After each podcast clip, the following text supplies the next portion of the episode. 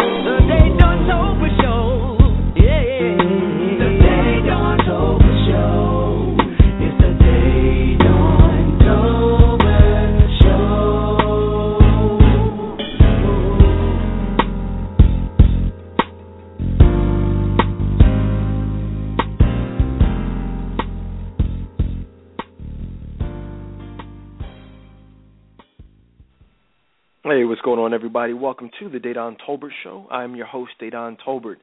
Back live tonight with another edition of Between Brothers.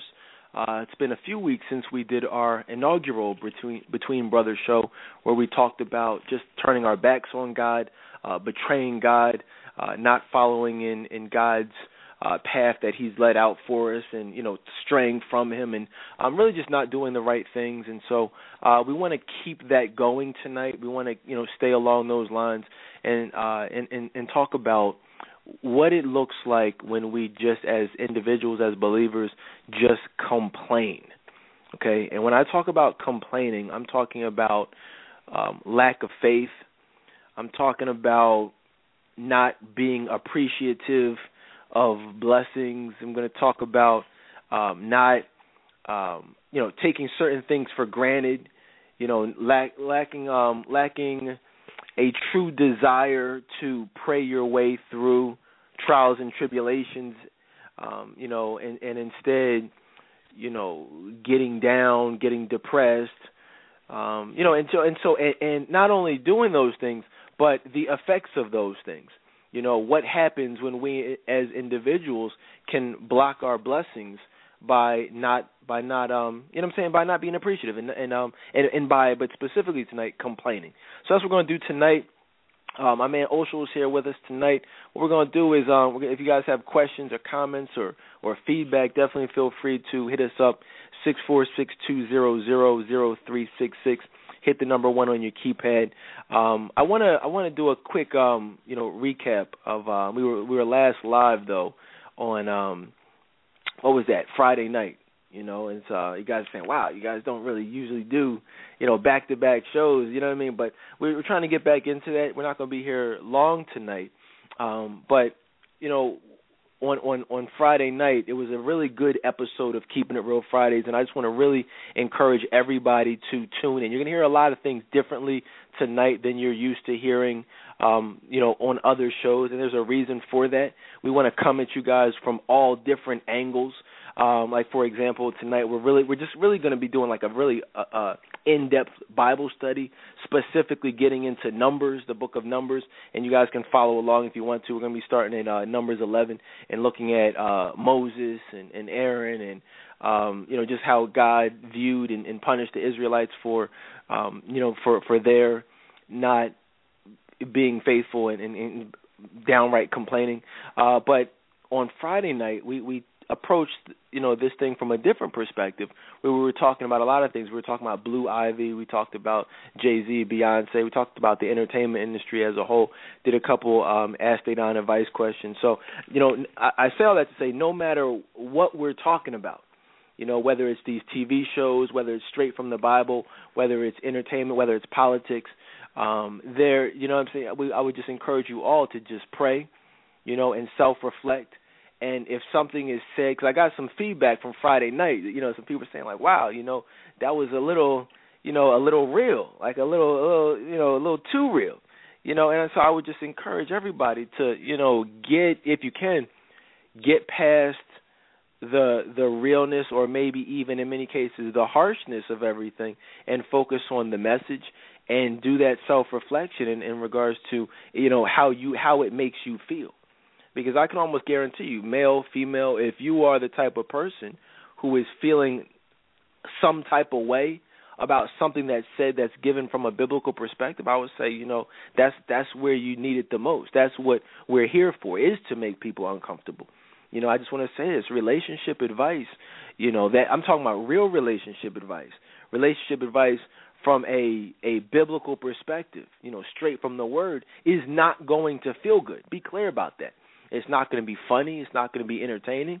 You know, it, it's it's specifically designed to make you uncomfortable. And that the only healing, the only um, you know, deliverance of any sort is only going to come from harshness and severity and you know what I'm saying stuff that does not taste so good as it goes down if you will. So just want to put that out there and like I said if you guys missed Friday night, if you missed our initial uh, Between Brothers show, definitely we're going to continue doing more of these. I would just encourage everybody to tune in and um, you know and and uh, and let's get in. Courtney has the night off tonight.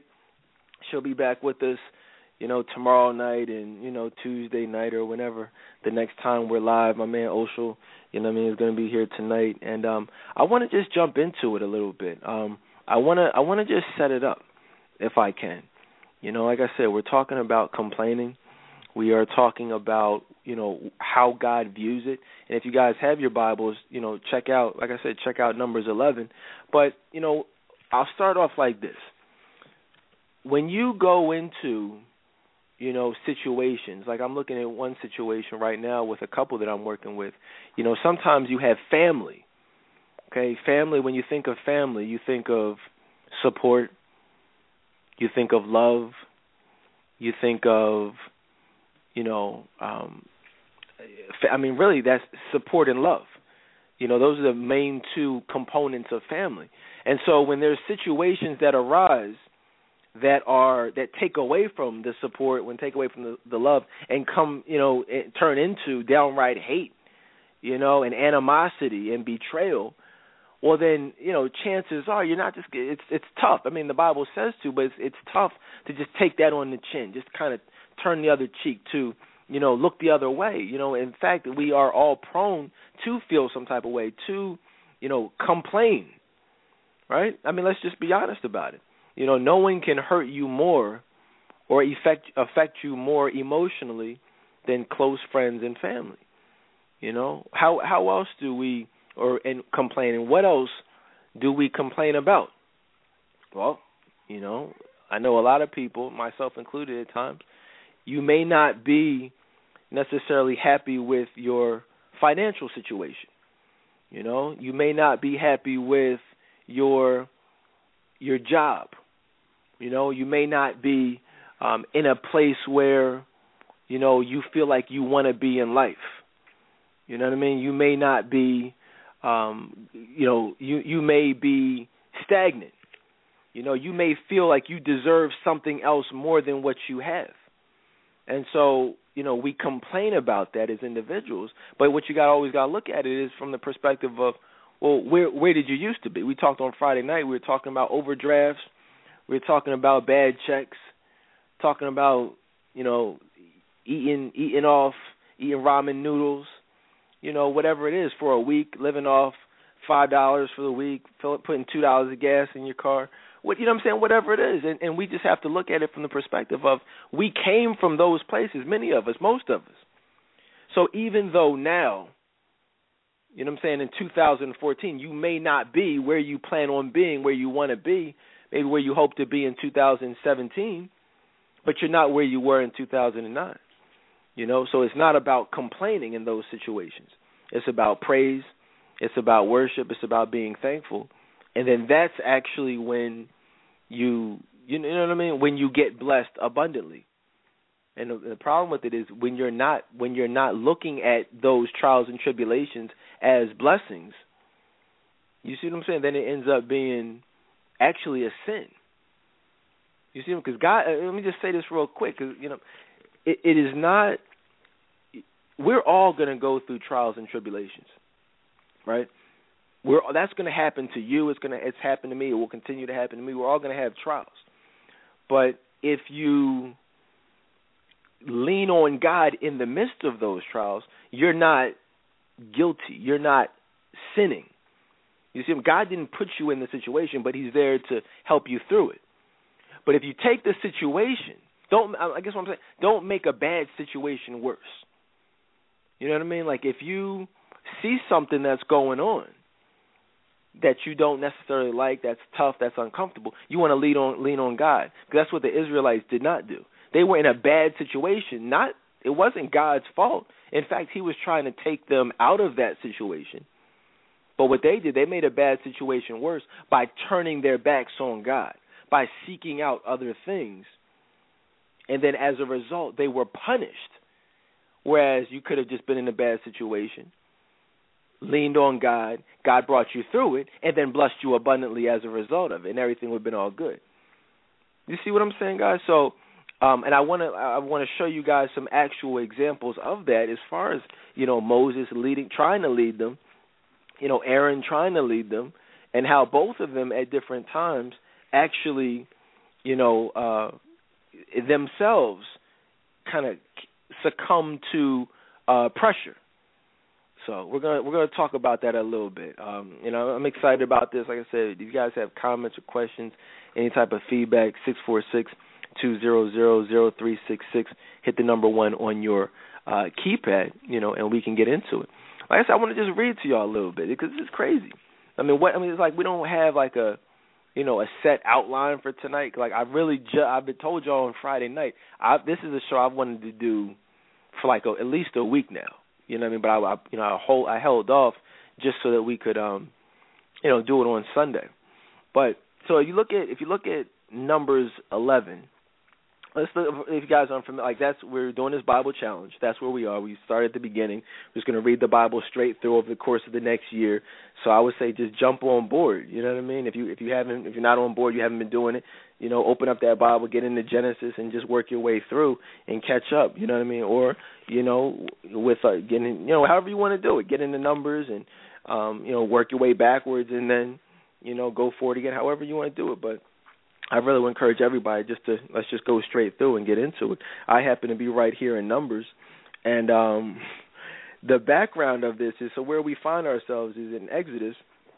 You know, God took you know delivered the people out of Egypt, um, and they currently are in the wilderness.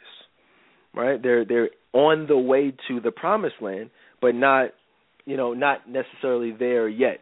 And um, as a you know in in be, being in that state of limbo, you you know they find themselves you know without the type of food, with, sometimes without food, um, or the type of food that they want, which we'll read about in a minute.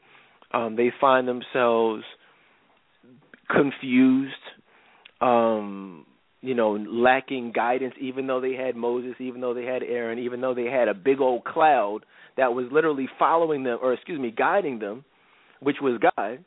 They still felt as though they lacked they lacked that faith and they lacked the confidence that you know that that they should have had. And as a result we're going to read about how they were punished. But here's the thing. Have you guys ever been in between jobs? Right? I mean have you ever been in a situation where you were not you know like i said happy where you were? You ever felt like you were in the wilderness? You know i know terry uh, shout out to her. She shared something very personal with a lot of the uh, the ladies, you know, about her current situation, and all day today has been getting, uh, you know, support and feedback. And I would encourage you all, if you're ladies and you're not in the Each Woman uh, Foundation Facebook group, I would say definitely add yourselves because it's just great to see the the sisterhood in there, um, just the the uplifting, the uh, uh, uh, encouraging words, and she's really going through her own uh, exodus. You know what I mean? Her own uh journey. She's in the wilderness right now. You guys got a chance to hear from her a couple of weeks ago. She's going through some things, so I would just say pray for her. You know, but we're going to hear she either either has a choice to complain about her situation, or she can do what she's been doing, which is actually praising God and, and allowing and causing, or I should say, and basically allowing her situation to uh, to get her closer to God.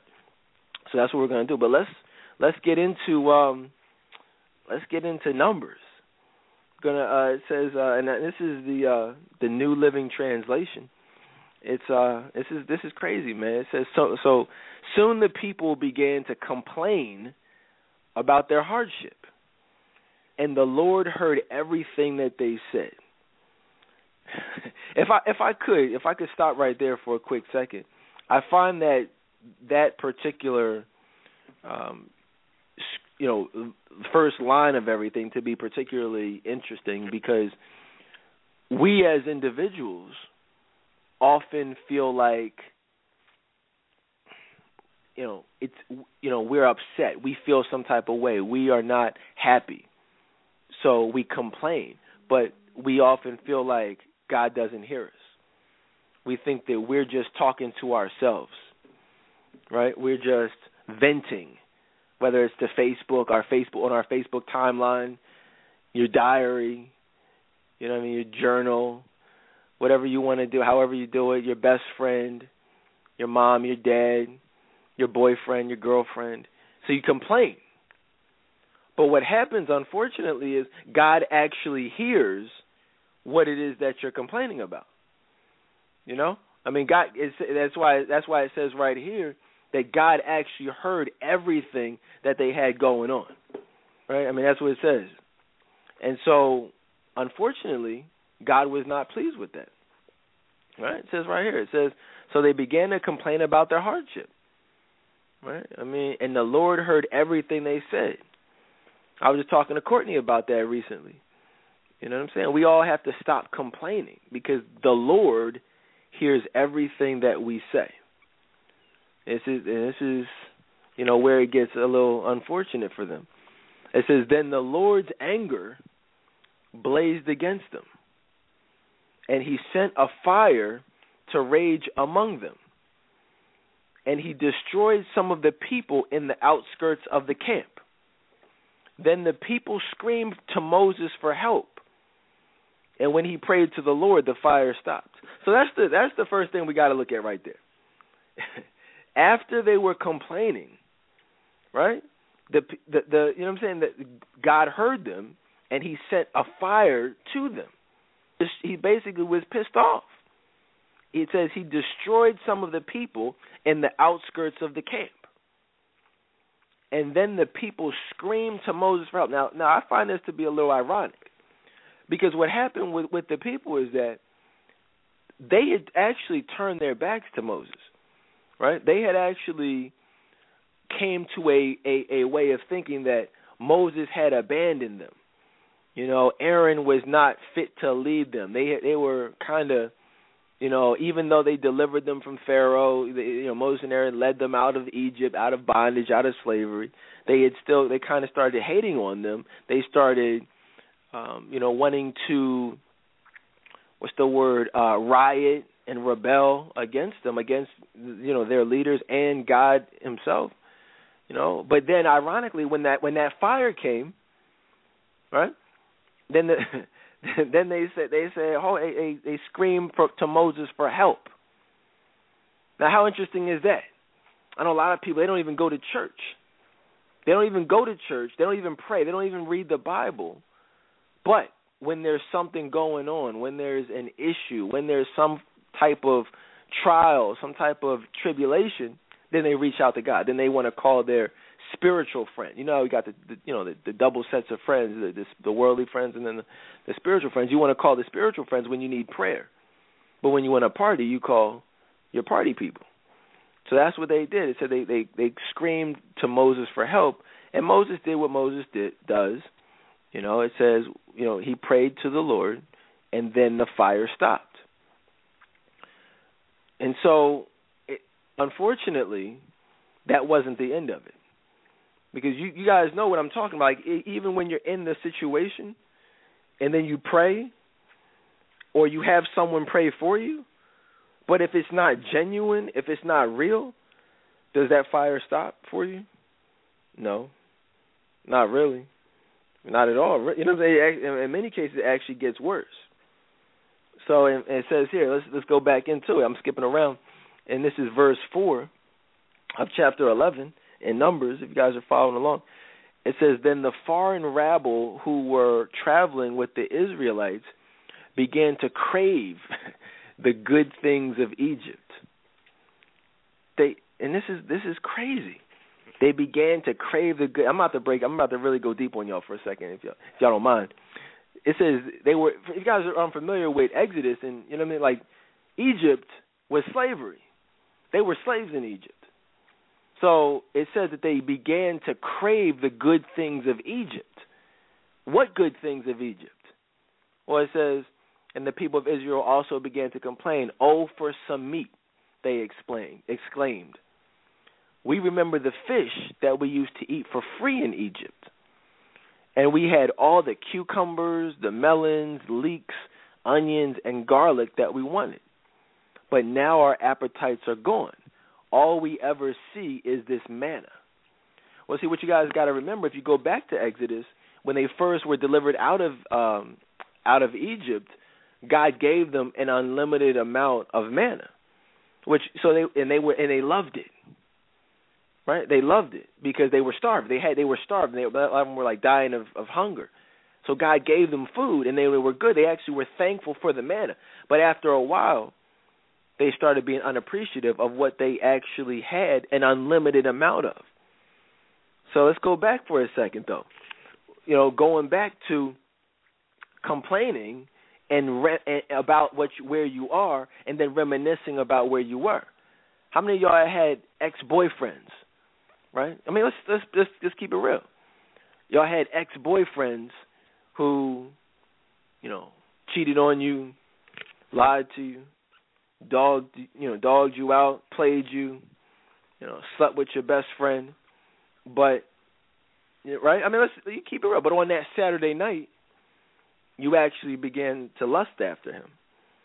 You know, you began to miss him. You began to crave his tender touch.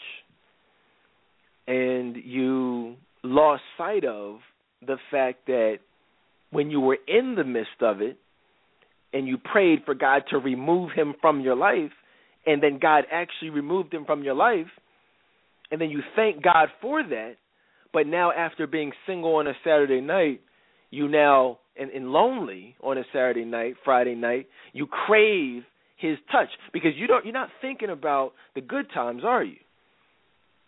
Excuse me, I'm sorry. You're not thinking about the cheating. You're not thinking about the lies. You're thinking about the good times.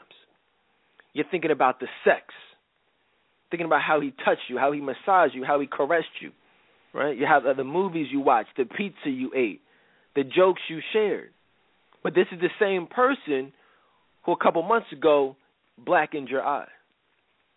You know, had sex with your best friend. But you're not thinking about that. These are the same people who came from Egypt, where they were in chains, where they were beaten, where they were whipped, because they're now not where they want to be. They forgot about the whips and the chains, and they're going back to, well, we had the the unlimited meat, we had the free garlic, we had everything. You know, we had the fish you know what I mean? Fish is not anything that, in my opinion, should make someone forget about being whipped and chained. Good sex is not something that should make you want to forget about being lied to, beaten on, and cheated on. That's just me. But it but it happens though, right? I mean, we've all experienced it. Because for many, being lonely, being alone, is actually worse than being in a bad situation. But that's just the devil's way of telling you that you know you should be you should have that fear of being alone. Being alone is the worst possible thing. Being out in the wilderness with only manna, God forbid you just have manna to eat, right? But you have an unlimited amount of manna, which was great when you were starving. But now that you're no longer starving, right? No, now that you're no longer getting beated on and cheated on, I said beat it on. You get, you know what I'm saying? You get my point. Now it's a problem. So let's let's keep it moving though. This is this is deep, man. We're just talking.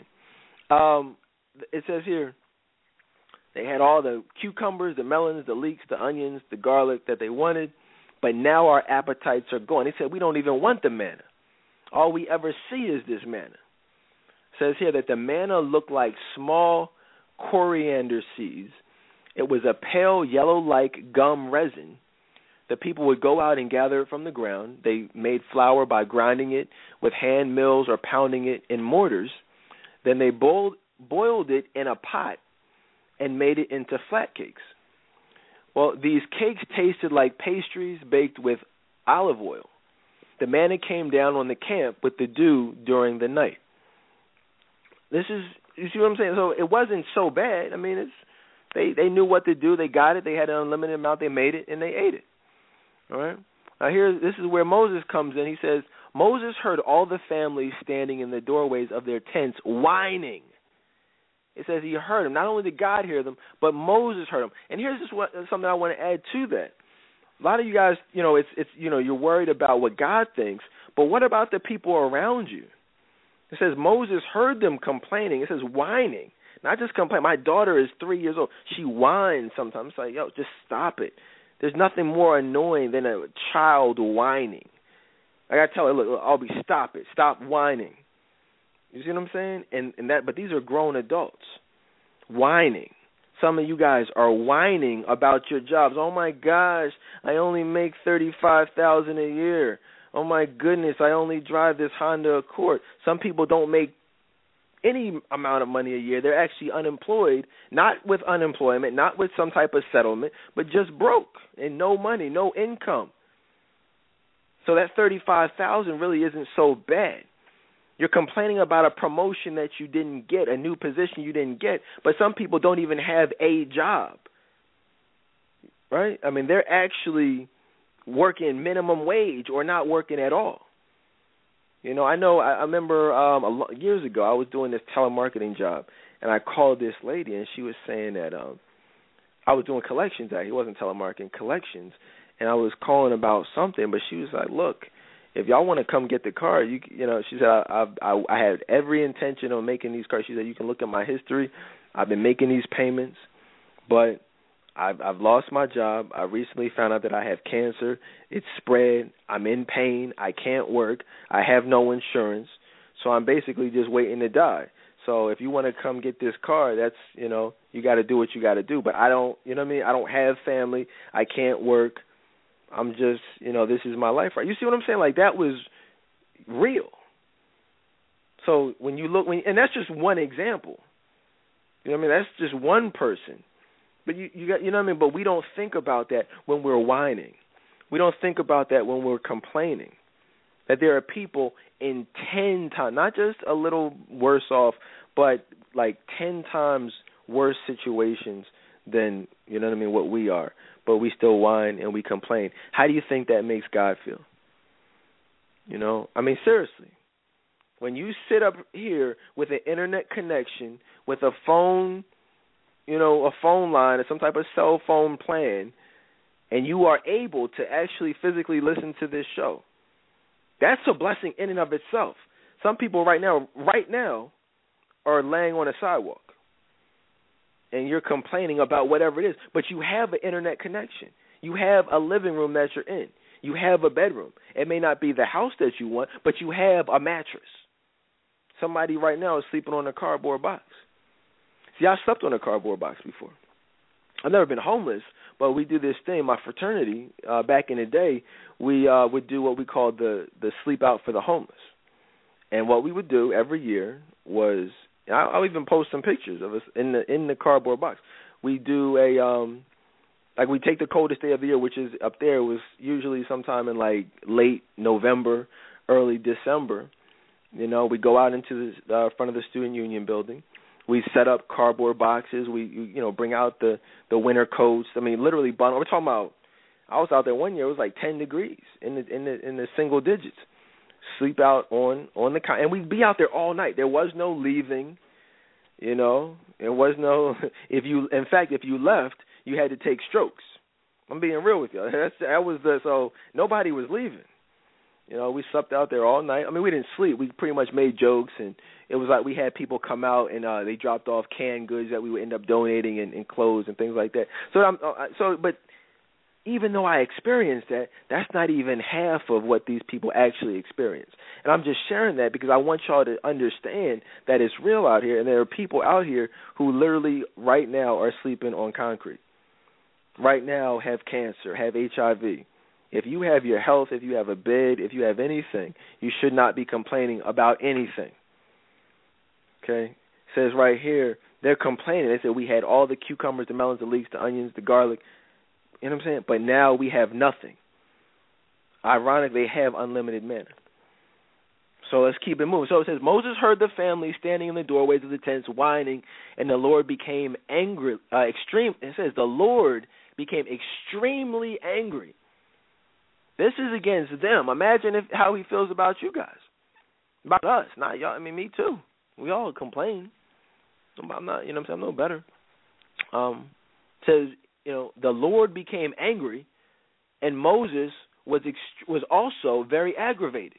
So everybody's pissed off. Nobody wants to be. A lot of people, you know, wonder, well, you know, why am I single? You know, let me do this session with you. Let me set up some counseling. I want to figure out why. I mean, we can do that.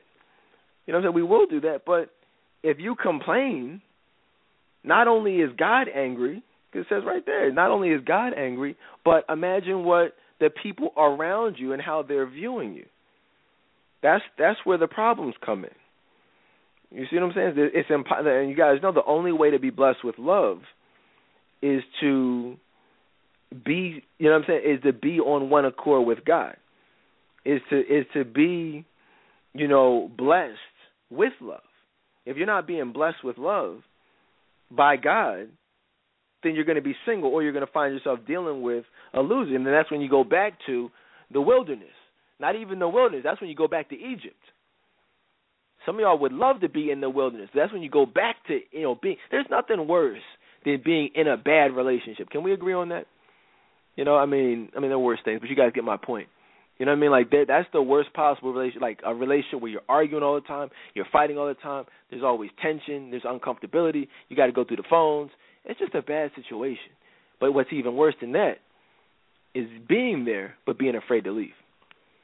That's that's what what, what really is bad. Can anybody relate to that? Got kind of quiet out there. You see what I'm saying? Like if y'all if y'all can relate, you know what I mean, hit me up. You know what I'm saying? Six four six two zero zero zero three six six.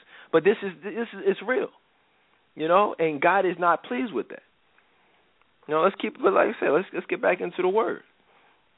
Um one of the things I was saying is when you when about just before we get back into it, you, again I want to emphasize, don't be surprised if things get worse after you complain.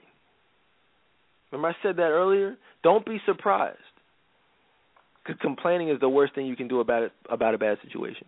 Um, what else here? All right, so let's get back into it. It says, and this is where Moses starts tripping. Um, but it says that uh, Moses heard the family standing in the doorways of their tents whining, and the Lord became extremely angry. Moses was also very aggravated, and Moses said to the Lord, "This is." He starts really tripping. It says, "Why are you treating me, your servant, so harshly? You know, have mercy on me. What did I do to deserve the burden of all these people?" he, said, "Did I give birth to them? Did I bring them into this world? Why did you tell me to carry them in my arms like a a mother carries a nursing baby? How can I carry them to the land that you swore to give their ancestors? Where am I supposed to get meat for all these people? They keep whining to me saying, "Give us meat to eat." I can't carry all these people by myself. The load is far too heavy. If this is how you intend to treat me, just go ahead and kill me. Do me a favor, God, and spare me this misery. You see what I'm saying? A lot of people, when they think of Moses, they don't think of him being a psycho, right? But I mean, but he was. You know what I mean? I mean, and, and just like you are too, just like I've been in the past, already been blessed. This is someone who is God's personal servant, the liaison between God and the people. This is the most humble man on earth, the most blessed man on earth at that time. And here he is just complaining. Complaining. He's he's already seen God literally kill people specifically for complaining, specifically for being disobedient. But he says, Look, yeah, look, just look, just kill me. All right, God. Just you know what I mean? If it's gonna be like this, he said the load is far too heavy. If this is how you intend to treat me, God, just go ahead and kill me now. Do me a favor and spare me this misery. A lot of people are like, what, what the heck? I didn't know. I didn't know that was in the Bible. Charlton Heston, they didn't show that part in the movie. You know, but that's you know, this is why reading is important. You know, because Moses too became weary. He became uh, disgruntled. He became bitter, resentful to to God, not to anybody else. To God, he actually jumped on the bandwagon. You ever been around people who, you know, are just complaining, and then they get you to complaining? Next thing you're just having one big complaining session. Well, that's pretty much what was going. He was the one who was interceding for the people, but after a while, he it got too much for him to bear, and he said, "Look, man," he said, "Why are you treating me like this?" He said, "Why do I?" He said, "Look," he said, "Are these my kids?" He said, "Look, I didn't give birth to Courtney. You know what I mean? Why? Why do I have to, you know, you know, share a burden, you know, have her burden?" You know what I mean? Like I, that's not my. These aren't my kids. I didn't promise them. To, to you know what I mean? He said you did. He said, "Why did you tell me to carry them in my arms like a mother carries a nursing baby?" You know what am what am I supposed to do? How am I supposed to get me? This is the same person who parted the Red Sea. You know what I'm saying? Like as if God can't do anything, like bless them with some meat after parting a whole a sea a whole body of water and killing an entire army. But he's complaining about some about whatever. After that, you shouldn't complain about nothing. But they, see, a lot of people say, "Well, well, that's the Red Sea. I don't have a Red Sea." But God delivered you out of the relationship. You you know darn well you don't have the qualifications for that job. You know darn well your bank account with PNC shouldn't say what it says when you log on to check your balance. You know you shouldn't be driving the car that you're driving. You know you shouldn't be in the neighborhood that you live in. But God, you know, blessed you. You see what I'm saying? Like, but yet you're still complaining, even though being blessed abundantly. These people here, the Israelites, they're still complaining.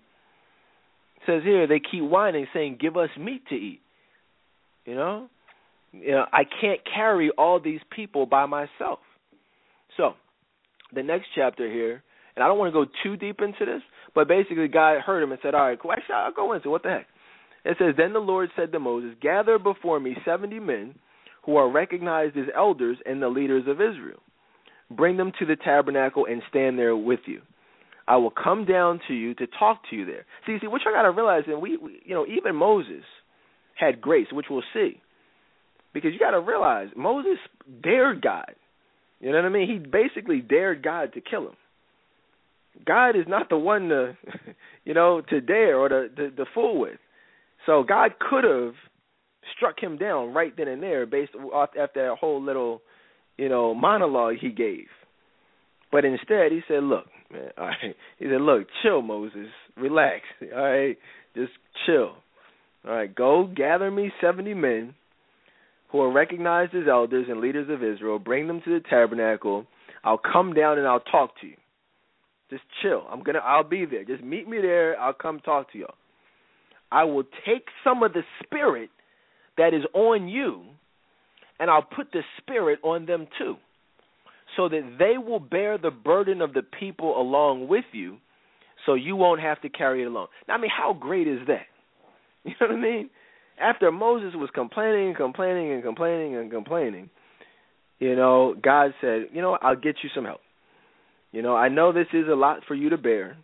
So I'm going to get you get some people and I'll give them what I gave the spirit, my spirit. I'll give what I've given you to them so they can bear it too and you won't have to carry it alone. It says say to the people and we're in um this is verse 18 if y'all are following. It says uh chapter 11 verse 18. It says and say to the people purify yourselves for tomorrow you'll have meat to eat. You know what I mean? So look, go wash up, get get right, because tomorrow you're gonna you're gonna have meat. You won't. You, so you know, let them because I hear them complaining. You know, okay. So just tell them to get ready. They're gonna have all the meat they want. He said, "You want meat? I'm gonna get you the meat, and you'll see what happens with that meat." But I, look, they're gonna get the meat. Okay, just chill. You're gonna get the promotion. You're gonna get the job. You're gonna have some money. Just relax. But can can you just chill in the meantime? A lot of people can't just chill. They get upset. They start complaining. They even curse God and then wonder why they never get that blessing that God is waiting to give them. Bible never says anything about us not having trials and tribulations. It's all about how you embrace God and trust God during those tribulations, which is going to determine everything. It's actually going to determine everything. So, uh, this is crazy right here. My favorite part says, uh, where are we at? It says, so um, you'll have the meat to eat. It says, you were whining, and the Lord heard you when you cried, oh, for some meat. We were better off in Egypt. Now the Lord will give you meat, and you will have to eat it. That's why you should really be careful what you wish for, because you're going to see what happens. Because says the Lord will give. He said, I'm, "He's going to give you the meat, but it's not just going to be He's going to give it to you. You're, he's going to give it to you, and you're actually going to have. You're going to be forced to eat it. You know, they say like like, like I can tell, like, eat the cake anime. He made. Like, have to eat the eat this meat, right? It's it's funny, but I mean it's real. It says we were better off in Egypt. And let's find out they weren't really better off in Egypt. It says, and it won't just be for a day or two. It's not just going to be, all right, we're going to have a nice little meal. You know, it says, or for five or ten, or even twenty.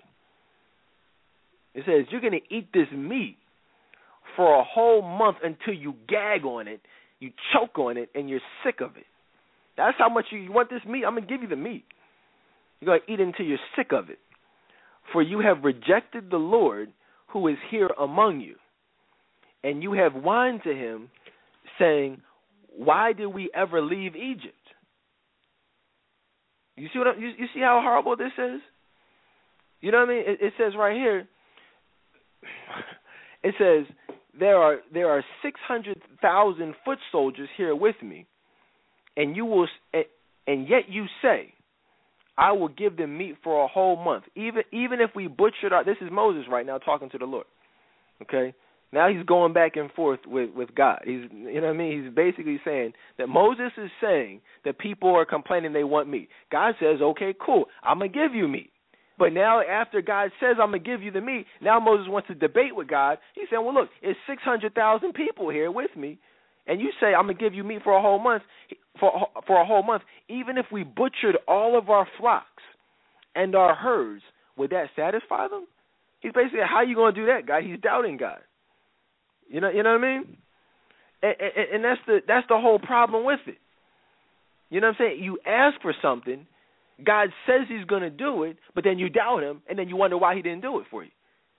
You ask for love, you doubt that He's going to do it, so then when you get this loser in your life, you complain about him, and then you wonder why. You know what I'm saying? God abandoned you. Well, the Bible says that without faith, it's impossible to please Him. And you, you, guys see what I'm saying to y'all? Without faith, it's impossible to please Him.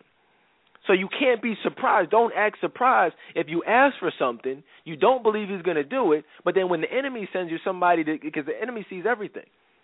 He's like, "All right, cool. She prayed for something, but she doesn't have faith. So what I'm to do, I'm to send her Tyrone, right? And then she'll think that that's her blessing, and she's to go get married, then she'll have two kids, and then she'll just her life will be jacked up, and then she'll be emotionally unavailable for the rest of her life, and then I win. Then she'll end up hating God because she's thinking that God gave her something that she didn't really ask for. So now she'll be mad at God, not knowing that it was really me. You see how that works? See that guy that you dealt with, that you, your baby's dad, that wasn't from God. That wasn't the blessing.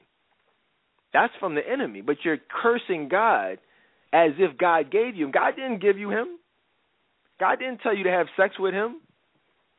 Right? I mean, God didn't tell you to let him smash raw. Now you're pregnant. That's not from God. God doesn't bless mess. That's from the devil. That's how the devil operates. So you really have to look at it from that perspective, you know. And, and, and you know, and and if you put like me, you know, I've put myself in certain situations before. I know that certain women I chose to deal with, certain places I cho- chose to go. One situation I shouldn't even be here. I was at this. Me and my homie. uh who will remain nameless, we went to uh it was uh we went to a club and it was like you know the club was cool, whatever. It ended at two, but we weren't even ready. That was bad enough, but we weren't ready to go home. So we decided to drive all the way out to West Philly to go to this after hours reggae spot. Right, so we go to this after hours reggae spot, and it's you know it's jumping a little bit. It's like a hole in the wall, like the like the worst part of West Philly. You know what I'm saying? No one entrance, one way in, one way out.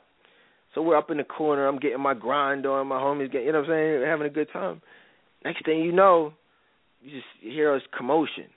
You know what I'm saying? You hear this this craziness, you know, going on. You know, oh, snap, oh, he's got a gun. Oh, snap. Everybody jumps, gets gets down on the on the ground. You know, I'm I'm waiting, I'm bracing myself, waiting to hear some type of shots. This is you know four o'clock, five o'clock in the morning. So you see what I'm saying? Like that, who you know, who knows? That could straight bullet, shot in the head. That's how Virgil died. You know what I mean? One of my best friends, our former co-host here on the show, that's how he died. Wrong place, wrong time, shot in the head. Someplace, you know, one minute he's on keeping it real Fridays, talking to us just like like this, and bam, next minute he just decides to go out someplace with one of his homies. Fight breaks out, wrong place, wrong shot in the head. No more Virgil. No more Dadon. No more, you know what I mean? Who you see like that's just like that. That's how it could happen. So what I, I what I'm saying to y'all is you got to be thankful. Because even though you may not be where you want to be, he delivered you from the reggae club in West Philly. He delivered you from Ike Turner. He delivered you from your baby dad. But you're saying, well, I still got to deal with his shenanigans. He's still not paying child support. So what? He's not paying child support. At least he. You see, it's like some people are never satisfied. You complain when you were with him, when you had to sleep next to him every night, when he was beating on you. You know what I'm saying? Giving you chlamydia, right? And now he totally he's not in the house no more. He's out of your life for good. Now you're complaining, oh, I, but I can't get a check once a month. No, don't you take care of your son. You're a single mom, so you that's you be a single mom. It's not all about the courts. I mean, you know, and if you can, if you can do it, then do it. You know what I'm saying? But you sometimes, depending on the situation, you may not be able to, you know what I mean, get that paperwork. I don't, you know what I mean? I don't know. You know what I'm talking about. You may it may be more trouble than it's worth. Sometimes you just got to be a mom. Sometimes you just got to be a dad and just chalk it, take the L, and just keep it moving and thank God for it in the process. I told you I was going to be deep, man. Sometimes that's just what you have to do. You know what I'm saying? But the worst thing you can do is complain. You know, I told y'all my man Osho was going to be calling in a little bit later. Osho, man, what's going on with you, man? We're just talking about numbers here. Hey, how you doing? How you doing, Adon? Good, good. um, man, just listen to what you're saying. Um, you know, talking about being deep. That's that really is deep, brother. You just, you know, you you breaking it down. So, um, you know, just in regards to complaining in general, um, or the situation, or being thankful. Um, and you're absolutely right. Absolutely. Just we're not thankful enough in general as human beings, as people, nine times out of ten um, and and I'm not at times unguilty of this, but at the same time, we can do this be like all the time, you know, just complaining and unthankful to God um, in general, and we we really just as uh, as people just need to change that. Right, absolutely. We're just over in um right now. I'm just reading from um from numbers, man. Numbers uh you know, all th- really we started at the beginning, we're just working our way through the chapter uh 11 and um, I just want to get back into it because it says here, and I, I'm glad you're here because just to provide some extra, you know, what I mean, knowledge, you know, and insight to it. But it says, uh, but Moses responded to the Lord. He's debating with God, but he said, God, there are six hundred thousand foot soldiers here with me. How can I give them meat for a whole month? Even if we butchered all of our flocks and herds, would that satisfy them? Even if we caught all the fish in the sea, would that be enough? It says then the Lord says to Moses, has my arm lost its power? He said, Look, now you will see whether or not my word comes. He said, Look, I'm, I'm going to let you know. He said, You don't have to ask me any questions. Moses is talking about something. Will that be enough? He said, No, don't worry about that. He says, You're going to see it's going to be enough. You're going to see that my word will come true. It says exclamation point here. It says, So Moses went out and reported the Lord's words to the people. He gathered 70 elders and stationed them around the tabernacle. And then the Lord came down in a cloud. That's the cloud I talked about earlier on. that that guided them to give them guidance out of you know through the wilderness. They had nothing to worry about. All they had to do was follow this cloud and trust God, but they couldn't even do that. It says, "And the Lord came down the cloud and spoke to Moses. Then he gave the seventy elders the same spirit that was on Moses, and when the spirit rested upon them, they prophesied. But this never happened again." Says two men, Eldad and Medad had stayed behind in the camp. They were listed among the elders, but had not gone out to the tabernacle. Yet the Spirit rested upon upon them as well. You guys notice that they were all the elders were supposed to be at the tabernacle. It said they were supposed to go, but they were scared. They didn't even go to the tabernacle. It said they chilled. They decided to relax and chill at the camp. You know, it said they were listed, but they did not go. Yet, even though God still gave them the Spirit, and they and they prophesied there in the camp. Said a young man ran and reported to Moses, Eldad and Medad are prophesying in the camp. Oh, so what do you make of that? They did, they were supposed to be at the tabernacle, but they didn't go, but yet they still got the spirit. Um, I think that's that's really interesting. Just like uh, you said, Dadon, it's like you know, were they were they scared? What was the situation? The point being is that they were called to be there. That's like huge. The fact that they weren't there, um, it, it just looks like in this instance to me, God was determined. Um, maybe it was because it was on behalf of Moses, who you know had a relationship with God like un- unlike really any other man you know, in the world, uh, past or really pretty much future, as he talked to him, you know, like a man talks to a man. The Bible says that's the the type of relationship Moses had with God, and God was just determined to, as he said, but with the seventy elders, to do what he was going to do. So even though they weren't there, he said, "Okay, you're not there. Fine. You're, you're you know, uh, this is still going to happen. You know, regardless of the situation of what you're wanting or what you um, think it's going to be." and that's interesting because that's sometimes God is like that, uh, you know, in our lives. Somebody told me one time, you whether I was doing, it's not that I was doing anything wrong, but he said you can't stop what God is going to wants to do in your life, was going to do in your life. It wasn't a negative thing, but it was going to happen one way or the other because of the grace of God or what He saw or what God was determined or wanted to do um, to bring, you know, glory to. um to his kingdom, the kingdom of God, you know, being his will and um himself and also to be a blessing to to me. I couldn't stop the blessing. And it looks like they couldn't stop what was going to happen either in this particular situation. Right, right. And this is where it gets deep. It says Joshua, son of Nun, who had been Moses' assistant since he was a little kid, basically his you know right hand man, his his apprentice, you know so to speak, um, says Moses, my master, make them stop. But Moses replied, "What? Are you jealous for my sake?" And basically, don't be jealous. On you know, don't worry about that. He said, "I wish that the Lord's people were prophets, and that the Lord will put His Spirit on them all." You know, he said, so don't worry about those two, you know, because they were disobedient when they got the gift. He said, don't worry about them. Mm-hmm. He said, I wish everybody could have experienced what I've experienced, which is it's kind of interesting because even though Moses was, that's the right thing to say, that's the right way to feel in that situation. Moses was still being frowned upon by God because of his uh, own personal lack of faith. You know, he was going through something here, you know, in this chapter. He, you know, he was not really feeling God. He was. He said, you know, go back. He said, look, just he said, if it's going to be like this, just kill me. So, you know, Moses was definitely um, feeling some type of way, um, but at the same time, he still wanted the best, what was best for the people um, which speaks directly to his character and his humility. You know, Bible says he's, you know, like I said, the most humble man, you know, on earth. Um, here's hmm. this is where that we look at we look at the trial, okay, but now we're going to see, you know, that people made a decision as far as how they were going to respond, and now they have to pay the pay the consequences. It says um, now the Lord sent a wind that brought quail from the sea and let them fall all around the camp.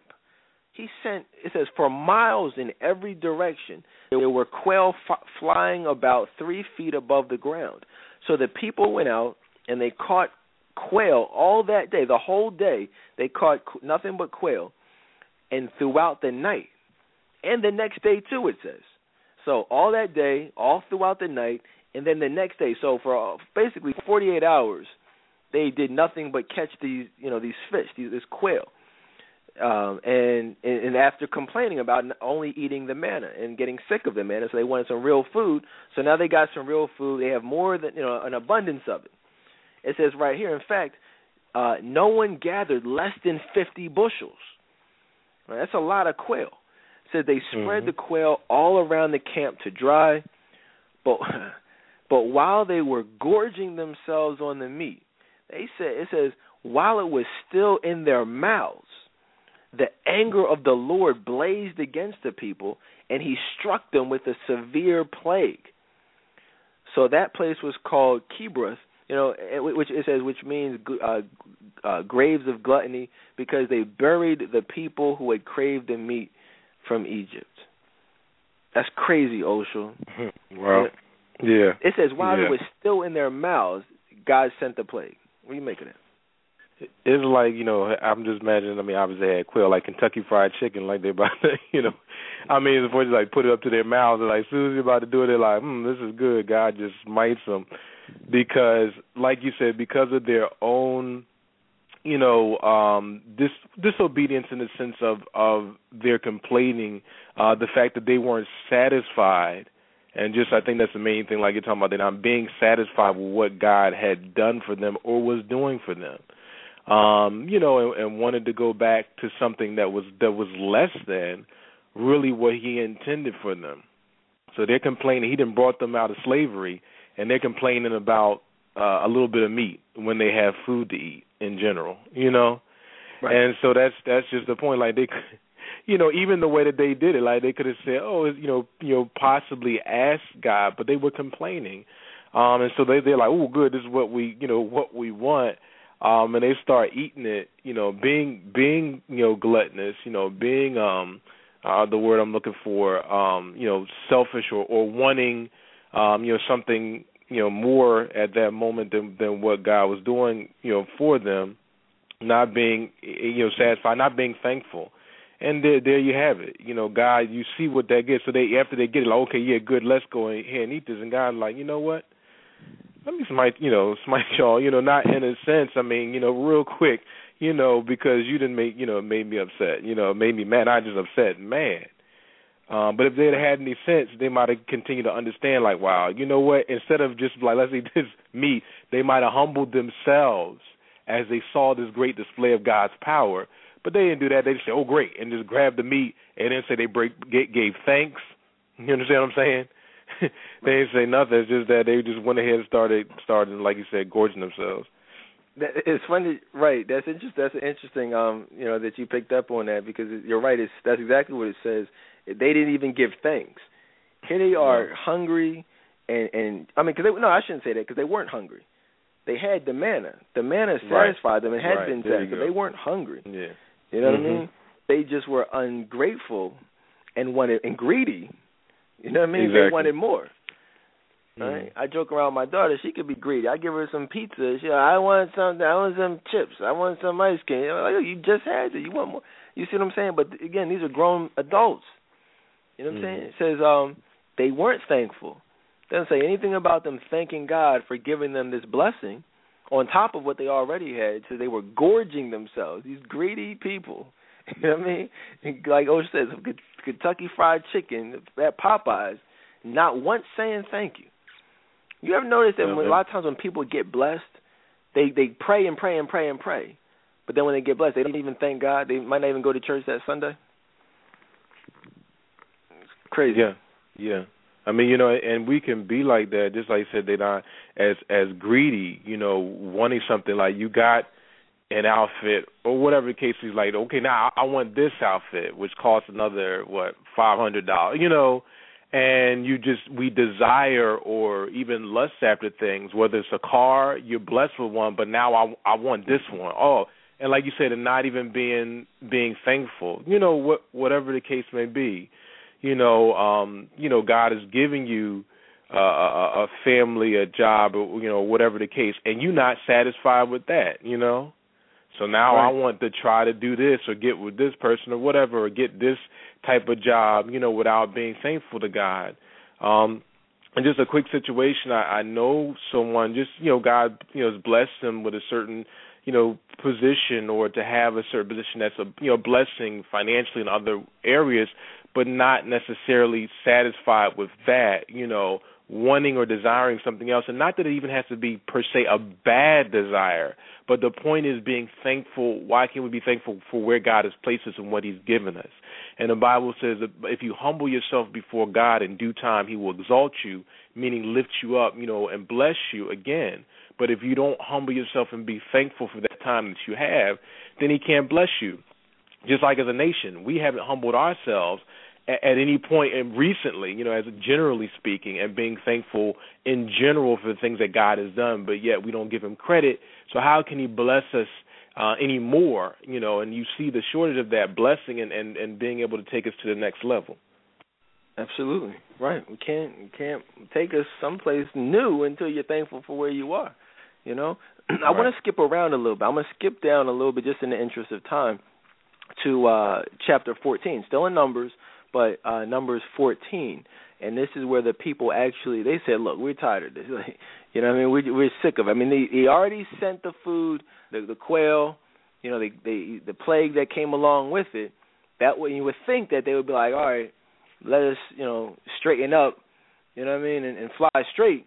But they decide to continue to rebel, to continue continue to complain, and this is what happens. It says here, then the whole community began weeping aloud, and they cried all night.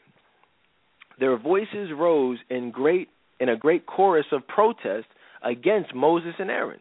They rebelled against them. The, the leaders that single-handedly led them from Egypt, you know, parted the Red Sea, you know, did all types of stuff. Um, but they they he said in a great chorus. They were in unison. Imagine hundreds of thousands of people in unison protesting against Moses and Aaron, two people. It says if only or they said if only we had died in Egypt. You know, or even here in the wilderness. He said, "Forget Egypt. It, just kill us here." They complained. Why is the Lord taking us to this country only to have us die in battle? our wives and our little ones will be carried off as plunder. You know, wouldn't it be better for us just to go back to Egypt? Then they plotted amongst themselves. Let's choose a new leader and go back to Egypt. To go back to slavery. They they plotted against not just Moses and Aaron, but they plotted against God himself. Because they knew and had already been proven that Moses and Aaron were being led by God. You guys ever done that? I know I have. Ever plotted against God's plan for your life? You ever rebelled against God's plan for your life, knowing that you know you're supposed to go this way, but instead deciding to go a totally different route, knowing that God removed somebody from your life, but then still going back to that person, sleeping with that person, and maybe even marrying that person, and then acting like it was actually a blessing from God all along, ten years on and off again, but uh, we're finally going to decide to get married and make this thing work. No, that's not how God works. That's what they did. Says they plotted it amongst themselves. Let's choose a new leader and go back to Egypt. Let's choose a new leader and go back to Tyrone. Right? I mean, keep it. We've all done it at, at times. Um, it says right here. It says, but then Moses and Aaron fell face down on the ground before the whole community of Israel. Two of the men had explored the land, Joshua son of Nun and Caleb son of uh, Je, how do you pronounce that, Osho? Je, Je, Jephaniah? Je, Jephaniah? Yeah, I- Jefune. probably I believe it's uh yeah, actually uh Jefune. Jefune, I believe okay. that's pronounced it. Mm-hmm. Okay, Jephunneh, and they tore their clothing. They said to all the people of Israel, "The land we traveled through and explored is a wonderful land. Okay, and if the Lord is pleased with us, He'll bring us safely into the land and give it to us. It's a land rich with flowing milk and honey." Says, "Look, don't just chill. Don't rebel against the Lord, and don't be afraid of the people of the land. They're only helpless prey to us. They have no protection." you know, and the Lord is with us. Don't be afraid. They gave he just gave them a blueprint, basically, a blueprint on what to do and what not to. He said, "Look, we're go- I'm taking y'all to a great place, and if you just chill and trust God, everything is going to be good. Don't be afraid." You know, and I think I'm gonna let you guys do on your own. You can make your own compare. We are. This is us, guys. We are these Israelites. You know, their situation is very applicable to our everyday situations, and I, hopefully tonight's show is showing you that. the whole point of tonight. We're no different. says here that you know uh, they have no protection. Don't, don't the Lord is with us. Don't be afraid of them. Um, don't be afraid of being alone. You don't have to go back to Egypt. You don't have to go back to Tyrone. It's okay to be alone. It's okay to be single. You see the connection? They went back. They wanted to go back to Egypt. A lot of you guys want to go back to that old relationship just because it's the summertime and you want you, you know what I mean. You want to be held. Um, let's see what we have here. But it says, um, uh, but the whole community began to talk about stoning Joshua and Caleb. Mm-hmm. Then the glorious presence of the Lord appeared to all the Israelites in the tabernacle, uh, or at the tabernacle, and the Lord said to Moses, "How long will these people treat me with contempt?" He said, "Look, guys. I mean, what?" He said, "What do I have to do? How long are they going to keep fronting on me? How long are they going to just treat me like this?" He says, "Will they never believe me, even after all the miraculous things that I have done among them?" He said, he said, I will disown them and I will destroy them with the plague, as if I haven't already done that before. So I will destroy them with a plague, and then I will make you into a nation greater and mightier than they are. Uh, you see what I'm saying? It says, but Moses objected. Moses Moses interceded for the people. He says, but what will this is the second time he had to do this. But what will the Egyptians think when they hear about it? He asked the Lord, they knew they know full well the power you displayed in rescuing your people from Egypt. Now if you destroy them, the Egyptians will send a report to the inhabitants of the land, and they've already heard that you live among your people. So it says if you appear to face to face that you're this pillar of cloud that hovers over them, they know that you go before them. You know, so if you slaughter these people with a single blow, the nations that have heard of your fame will say, The Lord was not able to bring them into the land he swore to give them. So he killed them in the wilderness. So he says, Please, Lord, prove that your power is as great as you have claimed. For you said, The Lord is slow to anger and filled with unfailing love, forgiving every kind of sin and rebellion. But he does not excuse the guilty. He lays the sins of the parents upon their children. Look out for our show coming up on generational curses.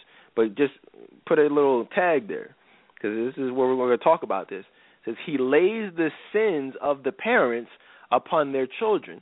The entire family is affected, even children in the third and fourth generations. Generational curse. In in keeping with your magnificent, unfailing love, please pardon the sins of these people, just as you have forgiven them ever since they left Egypt. So this is what uh, what, what the Lord says. He says, "I will." He said, "Fine, I'll pardon them as you have requested." But as surely as I live, he said, Look, trust me on this. As surely as I stand here right here before you, as surely as I live, and as surely as the earth is filled with the Lord's glory, not one of these people will ever enter that land. They have all seen my glorious presence and the miraculous signs that I perform, both in Egypt and in the wilderness. But again and again they have tested me by refusing to listen to my voice, they will never even see the land that I swore to give to their, to their ancestors. None of those who treated me with contempt will ever see it. But my servant Caleb has a different attitude than the others have. He has remained loyal to me, so I will bring him into the land that he explored. His descendants will possess their full share of that land. Now turn around and don't go toward the land where the Amalekites and the Canaanites live. Tomorrow you must set out for the wilderness in the direction of the Red Sea. So basically, turn around. So what is going on here, Max? Break it down for the people. Well, basically, Dadon, like you said, I mean, even you have them in in uh, you know this this chapter. Uh, you know, as, as again lifting up their voices and, and crying out, you know, complaining yet again after you know after even you know just let me say this in the chapter you know when we were looking at 11 even in the very beginning there was uh, a fire god consumed the people because of their complaining then you had them complaining you know later in chapter 11 you have them again not learning their lesson up here in chapter 14 complaining again and not doing what god you know wanted them um to be able to do, refusing to enter refusing to enter the promised land. You know? And I don't even want to tie that in in a sense to, to Christ or, you know, being the ultimate accepting Christ and going to heaven, the ultimate promised land, but it's the same difference, you know, whatever our objections, excuses and things like that again, and doing you know and doing that. But caleb like the bible says was different and therefore you know god was going to bless him.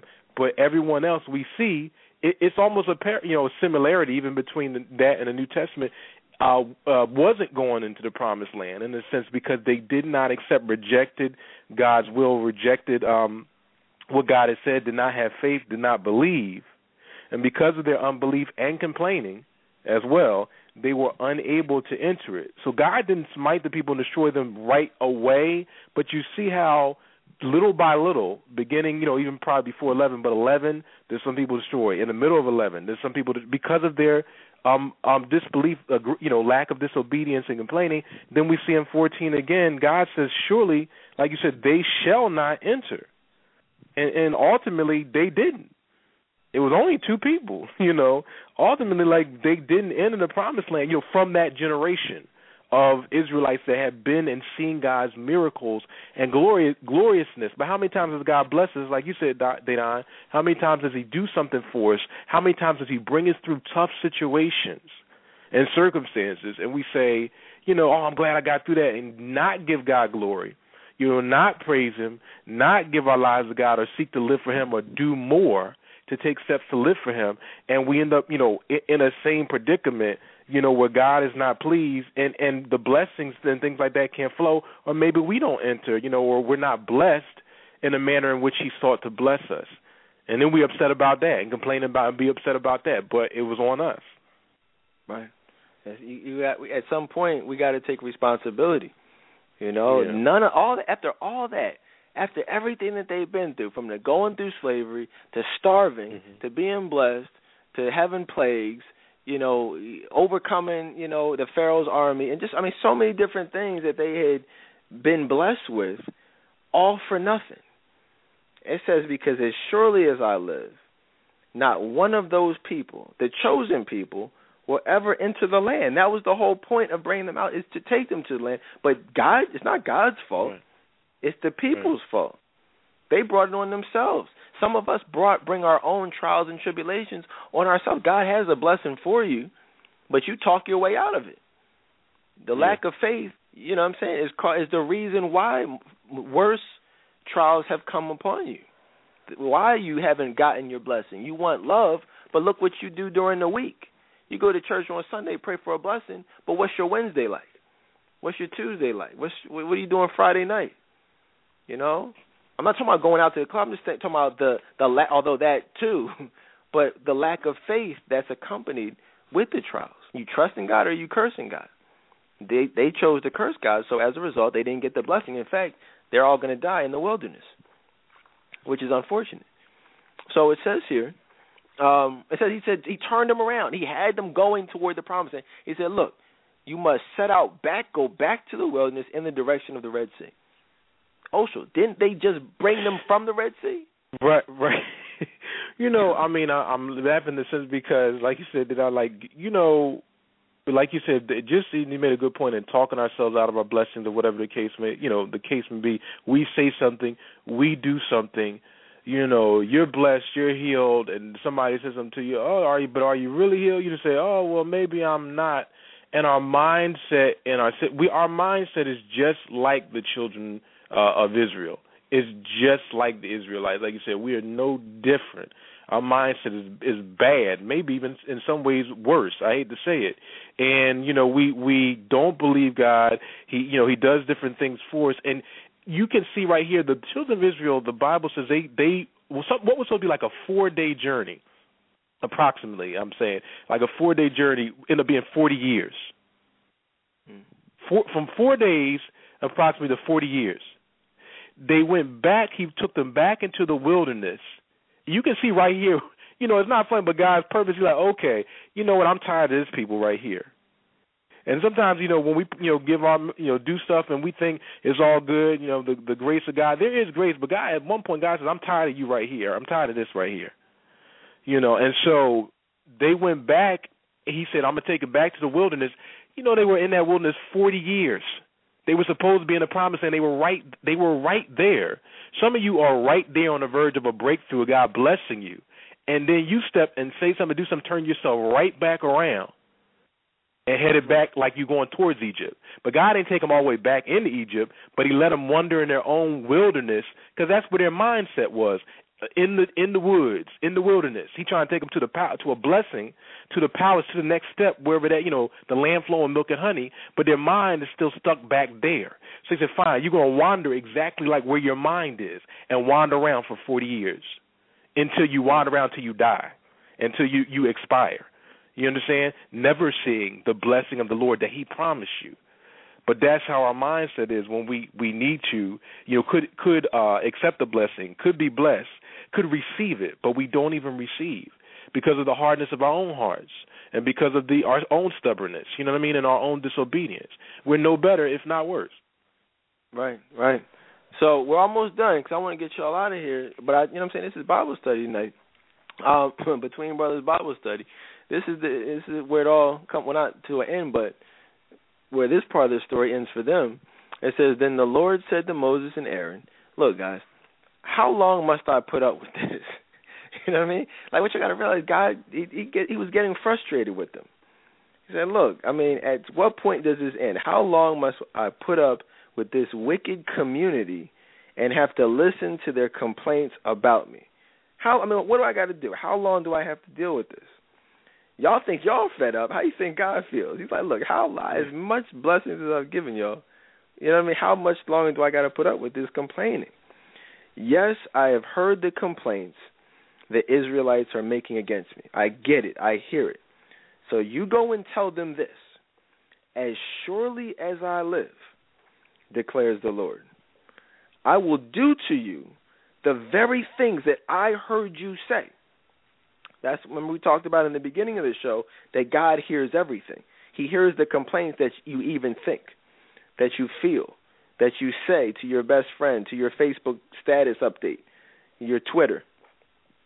You know, next, tomorrow morning before you update that status saying some stupid stuff, you may want to keep in mind that says I heard exactly what they said. It says, "Oh, it says, oh, you you're gonna you're gonna drop dead in the wilderness." Because you've complained mm. against right. me, every one of you who is 20 years old or older and was included in the registration will die. Remember back in the day, I wanted to break it down, fully set it up for y'all. When they were in the midst of their rebellion, he said, "Look, we we would be, we'll be we would pro- we'd be better off dead." You know, he said we're going to be captured and taken captive. Our kids are going to be taken as plunder. We're going to die in the wilderness. We'd be better off in Egypt. It says, okay, well, just like you said that, just like you said, guess what? You spoke it into existence. You're actually, you will drop dead in the wilderness. It says, because you've complained me, every one of you, 21 or older, is going to die, just like you wanted. It says, you will not enter and occupy the land that I swore to give you. It says, the only exceptions, as Osho said, will be Caleb and Jeph- Jephunneh and Joshua, Okay. son of Nun. Uh, all. How many people were out there in the wilderness, Osho? I mean, you're talking about. I mean, there's thousands and thousands upon thousands of Israelites. You know, you know, if not counting the ones that were perished, you know, along the way. But like you said, it was two people: Caleb um, and Joshua. Those are only two people. God said these are the two exceptions. Everyone else in that generation perished. I mean, and there were thousands upon thousands of Israel. I mean, I don't know how many thousands, you know, that you know, even that came out of Egypt, and how you whittle whittle it down to two, because of the people's disobedience. Just th- that their hearts. They were the only two out of hundreds of thousands of people. Those were the only two who had pure hearts and, and did not, you know, turn their hearts a, a, against God.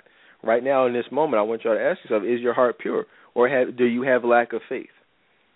You know, you see what happened to the rest of them. You know, I mean, Caleb and Joshua were the only ones that made in. Let's go. Let's finish it up. It says, "You oh, you said your children would be carried off as plunder." He said, "All right, cool. Well, in that case, I will bring them safely into the land, and they will enjoy what you have despised. Okay? But as for you, see, your children will be cool because they're they're innocent. That's why if you notice, it said everyone 21 and older. Says, you know, your children will be cool. I'll take them to the land. But as for you, you will drop dead in this wilderness, and your children will be like shepherds wandering in the wilderness for 40 years. in this way, they will pay for your faithfulness or excuse me, faithlessness, excuse me, because in that way they're going to pay. I'm tripping.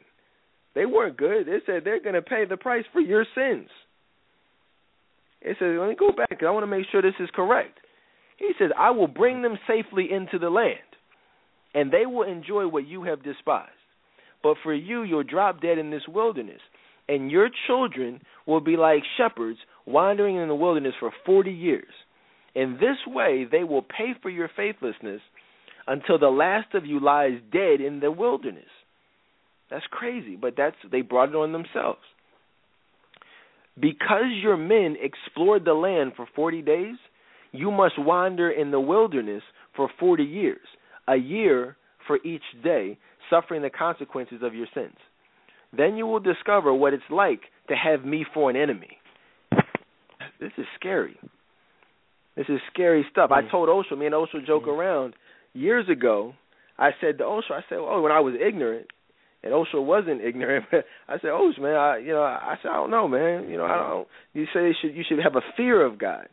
I said, well, you know, I don't know. I don't really. It's not like a fear. I, you know, I love God. You know, I trust God. But I don't necessarily have a fear of God. Like I said, though, I was ignorant, and Osho explained it to me then, but I didn't fully understand it. But guess what? I understand it now. It says because then it says and then you'll understand. You're going to discover. You're going to find out what it's like to have me for an enemy. Jay Z, who calls himself Jehovah, is going to find out what it takes what, and what it's like to have God mm. for an enemy. He thinks it's a joke now. You know, Beyonce calling herself I am. Oh, she's gonna no, no. God is the I am. Not Beyonce, not Sasha Fierce. You know what I mean? All yeah, these yeah. people think it's a yeah. joke. It's mm-hmm. not a joke. it says you're going to find out what it's like to have me, God, as an enemy. I understand now what it means to fear God, the fear of the Lord. I didn't get it years ago, but I get it now. Hopefully, you guys do too. It says, I, the hmm. Lord, have spoken. I will certainly do these things to every member of the community who has conspired against me. The Illuminati out here, these evil people, these entertainers, they sit around and try these these Hollywood producers, these entertainers, these musicians, they sit around and think, okay, hmm, how can we make a mockery of God? What can we do? Hmm, let's make a let's take the book of Noah, the story of Noah. You know, let's let's give it this this demonic slant to it. You know, let's let's mm. make it you know, let's try to make a mockery of it in some way. Hmm, what can we do? What do you think? Oh, okay, let's do this. No, let's do this. All right. Let's put this little image here in this music yeah. video or whatever to send this message. Okay. So you you you know, everyone who has conspired against me, they will be destroyed here in this wilderness and here they will die. Okay. Hmm. It says then the ten men Moses had sent to explore the land, the ones who incited rebellion against the Lord with their bad report, the people who got everyone all hyped up, you know, incited the riots. I said they were st- struck dead. Forget all this other stuff for the future. Oh, you're going to die in the wilderness with that. He said, "Look, you're just the ones who's got the ball rolling. You're you're dead." he said they were right then and there. You know what I mean? You know, right. I mean, how many plagues? Right how many fires? Jeez. Hmm. Right. Yeah. Plagues, fires. before these people get it. Yeah. They don't get it. Yeah. It says, look, they the were struck way. dead. Right. They were struck dead with a plague before the Lord. Of the 12 who had explored the land, only Joshua and Caleb remained alive. Everybody else was dead. God killed them on the spot. this is crazy stuff, right? It's deep. A lot of people didn't realize it was this deep, but it is. It says that um, when Moses reported back you know, the, you know, the words of the Lord to the Israelites says the people were filled with grief. Oh, oh, now they're filled with grief. You know what I mean? They were rioting, they were, you know, rebelling and cursing God and cursing Moses and Aaron, but now they're sad. Now they want to cry. Oh, don't cry now. I mean, don't don't get filled with grief now. The time for that is past. When you were gorging yourselves on the meat, so now, oh, but now they're filled with grief. Oh, boo hoo. Then they got up early the next morning. yeah. and they went to the top of the range of of hills. So let's go, they said. We realize that we have sinned, but now we're ready to enter the land that the Lord has promised. oh, Is this oh, wow. funny? It's like hilarious. Yeah, You know what I it's, it's It's like, look, oh, now we're ready. Before we wanted to go back to Egypt, back to slavery, but look, right, we, we get it, guy. All right, all right, we uh, saw you killed them dead. We sinned, but we apologize. We're ready to go back. You know what I mean? But guess what? This is Old Testament. There's there's no going back. There's no there's no apologizing. You know what I mean? It says, but Moses said, "Why are you now disobeying the Lord's orders to return to what?" He said, oh, "Don't don't disobey him now. You wanted to go back to the you know back in that direction, back towards Egypt." He said, "But you know, don't don't go, want to go to the promised land now.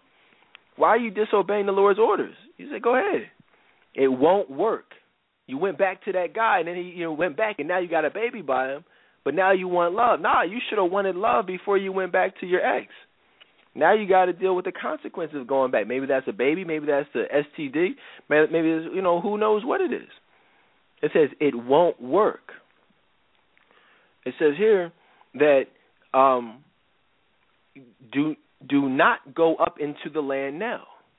You will be crushed by your enemies because the Lord is not with you. When you face the Amalekites and the Canaanites in battle, you'll be slaughtered. Before, if you remember earlier in the show, we talked about how how Moses was telling him. He said, "Look, go ahead. You're good. God is with you. Everything is straight. All you got to do is trust God." But now, it says, and we talked about this on Friday night. What did we say? The Lord will abandon you because you've abandoned the Lord. That's where I got that. That's where this is from. We talked about that hmm. Friday night. See, he, it was it was all good. God was with you. If you would have just trusted God, you would have got the promotion. You would have got the house. You would have been your bank account would have been out the negative.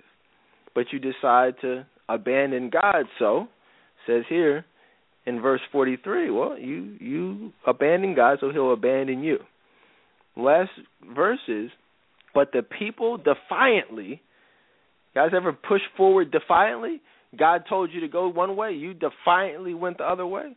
It says, But the people defiantly pushed ahead toward the hill country, even though neither Moses nor the ark of the Lord's covenant left the camp. Now, before, oh, so you know, the the covenant, the ark of the covenant, is what had been guiding them. You know, that's what had hmm. been, you know, they've been that had been leading them uh, you know, and, and to to their next destination. Every place that it, that they went, the covenant went. The tabernacle was there. God was there. The cloud guided them. God guided them.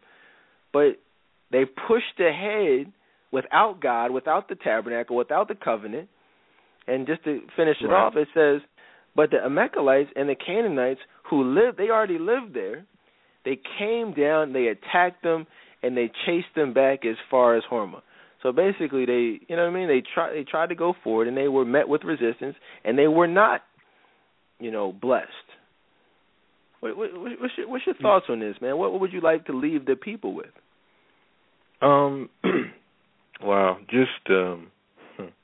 just uh, I don't know. Even in my mind, just like you were like, you know, now they they're, they're like, oh, I'm sorry now, I'm sorry. That thought came to my mind in a song like, don't don't dry, you know, cry your eyes. It's like you know, because they had, like you said, pushed God to the to this limit or to this situation.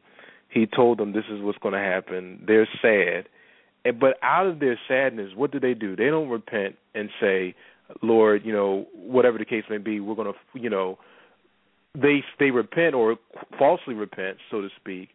But when Moses tells them, okay, this is what it is, they say, well, we're, we're out of our own strength, out of our own, you know, might, we're going to do this thing. And just like you said, how many times have people, you know, been in a relationship or whatever, are you going back to um, a certain place, where God told them don't go, or you know they knew like God was like don't do that.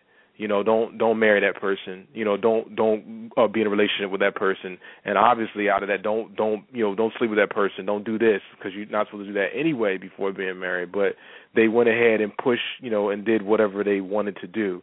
So you still see them here even though it would seem to be right they wanted to you know he was going to give them the promised land. Then um once they couldn't get it that blessing door was closed. Here they go trying to open that door still being disobedient, like you said, and, and pushing against um, God, and just that overall defiance, um, not wanting to follow the will of God, and thinking they could do it on their own, and they get slaughtered again. No matter what, it was like what they did. It was the opposite because that was what was in their hearts to do of the will of God. And a lot of us, a lot of people, I'll leave it like this. That's that's where we are. A lot of people are like that. The opposite of the will of God. If He says go left, you going right. If God says go right, you going left. You know what I mean? He says go forward, you go backwards into the wilderness towards Egypt. And direct opposition or be doing a direct or exact opposite of what God tells you to do is guaranteed no matter what he tells you is guaranteed not to be a blessing. It's guaranteed to be a, um to get you in trouble, to be a curse for you. You know, because you don't want to listen to what he told you to do. So we need to stop our disobedience and be obedient unto the Lord and do what He says to do, whether we like it or not, or whether we agree with it or not. Period. Right. Could you? We got this is deep. This is very deep right here. Let me just and remember that last verse, that last little paragraph. It said they were basically slaughtered. They were attacked, and they were not. They they did not fare well. Basically, you know, continue reading to find out what actually happens. You know, in your own time. But just go back real quick. It all could have been avoided that's what I want to leave y'all with. Yeah. It could have been avoided because if you go back to chapter 14, verse 8, it said, uh, uh and actually uh, uh, Joshua and Caleb said to the people, and if, and this is a big if, it says, and if the Lord is pleased with us, he'll bring us safely into that land and he'll give it to us. But that's, again, if the Lord is pleased with us. As we read on, clearly the Lord wasn't pleased with them. In fact, he was furious with them. You know, mm-hmm. so you see what happened. But it said, if he's pleased with us, he'll bring us safely to the land. He'll give it to us. It's a rich, a rich land flowing with milk and honey. It says, don't rebel against the Lord, and don't be afraid of the people of the land. It says they're they're helpless prey. That's it. it said they're helpless prey to us. They have no protection. But if, excuse me, but the Lord is with us, don't be afraid of them. Well, it says they're helpless yeah. prey, but if you scroll back down to to, to 44, it, it says they came down, the Canaanites, they came down the hills and they attacked them and chased them back as far as Hormah. They don't seem like helpless prey there, do they? The only reason mm-hmm. that happened, at that point. right, right, they weren't helpless at all, and the reason they weren't helpless is because they disobeyed God, and as a result, God abandon them. So I say all that to say, whatever your situation is, you may not, you're we're all going to our own promised land that's already been promised to us. The question is, are you going to on the way there when you're in the wilderness, are you going to trust God or are you going to turn away from God? And the and the answer to that is going to determine your life. It's going to determine your your 20s. Your 20s are going to t- determine your 30s going to determine whether or not you have love and have a family, or if you you grow up old, bitter, and single. It's all going to determine whether or not on whether or not you trust God and you and you follow God. Oh man, I want we don't usually do this, but if you don't mind, man, I'd like you to mm-hmm. just pray us out, man. You know, say a little prayer, you know, maybe for anyone who has listened to and I just thank everybody for listening because this is really what it's about and pray for people who chose not to listen to this for whatever reason you know but if you could man just pray for anyone who is is struggling with faith struggling with God, trusting god guidance struggling with complaining and uh find as a result find themselves in their own uh situations having to fight their own canaanites you know having to find themselves in their own wilderness facing a plague of their own of some sort. You know man if you don't mind just um you know pray for everybody and we'll and we'll close it out Lord, I just I thank you right now in the name of Jesus, God. Um, we just pray, Lord God. I pray even right now, just for everybody listening, Lord. I pray that you would just cover their minds, their hearts, their bodies, their souls, and spirits with your blood. The blood of Christ was, which has uh, redeemed us, so that we did not have to be lost or continue to be lost. Uh, thank you, Lord, in the wilderness, or even you know, um, even metaphorically in the wilderness, not being able to find God or know you. I pray for everyone right now, Lord God, um, someone that's you know, anyone actually that's struggling with their faith in the name of Jesus Christ. I pray that anyone that for anyone that's struggling with their faith, that you would increase their faith right now, God. That that the part of them that believes would ask you, like the man in the New Testament, to help their unbelief we all have some may have some doubt or some part of unbelief, but uh, God, I pray right now for everyone listening, Lord God, that you would not allow their unbelief to keep them from heaven. You would not allow that unbelief to keep them from the promised land, to keep them from your blessings that you want to bless them with, themselves, their families, Lord God. In the name of Jesus, Lord God, blessing them, um, even their their you know their children's children, Lord God, with an inheritance. I pray, Lord God, that that, that unbelief would not hinder them from getting where they need to be. But I pray right now that they, they would place their unbelief on the altar and that Lord God, you would change it around and turn it into a belief and turn it into a blessing. Whatever questions they have, whatever misgivings, whatever doubts, Lord God, I pray that you remove them right now by the blood of Jesus in Jesus' name. And Lord God, just you know, for those people come against the spirit of, of doubt or fear, I just rebuke every spirit of fear in their lives that's keeping them from being greater, has paralyzed them. The devil is a liar, and I pray that you set those people free right now, Lord God, so that they can be the best them that you've called them to be, that they can fulfill the purpose in their lives um, and get out of the wilderness and get to the promised land and not perish in a paralyzed state by the blood of Jesus. So I pray that, you know, for your people now that they would just um, you know, accept you, Lord God, that they would have faith in you, Lord God, in the name of Jesus and that um their faith faith rather would be increased according to your will and that they'll do your will right now and not um do if you say go to left they'll go left. If you say go right they'll go right. I pray that for everyone right now listening and even for those that are not listening like those two elders that were still in the camp i pray that your spirit right now come upon them for those that have a destiny, a destiny and a purpose and that that be fulfilled by the blood of jesus in jesus name. Amen. Amen there's no, that's it, man. Nothing else to say. I appreciate y'all for listening, and I will see y'all next time. Peace.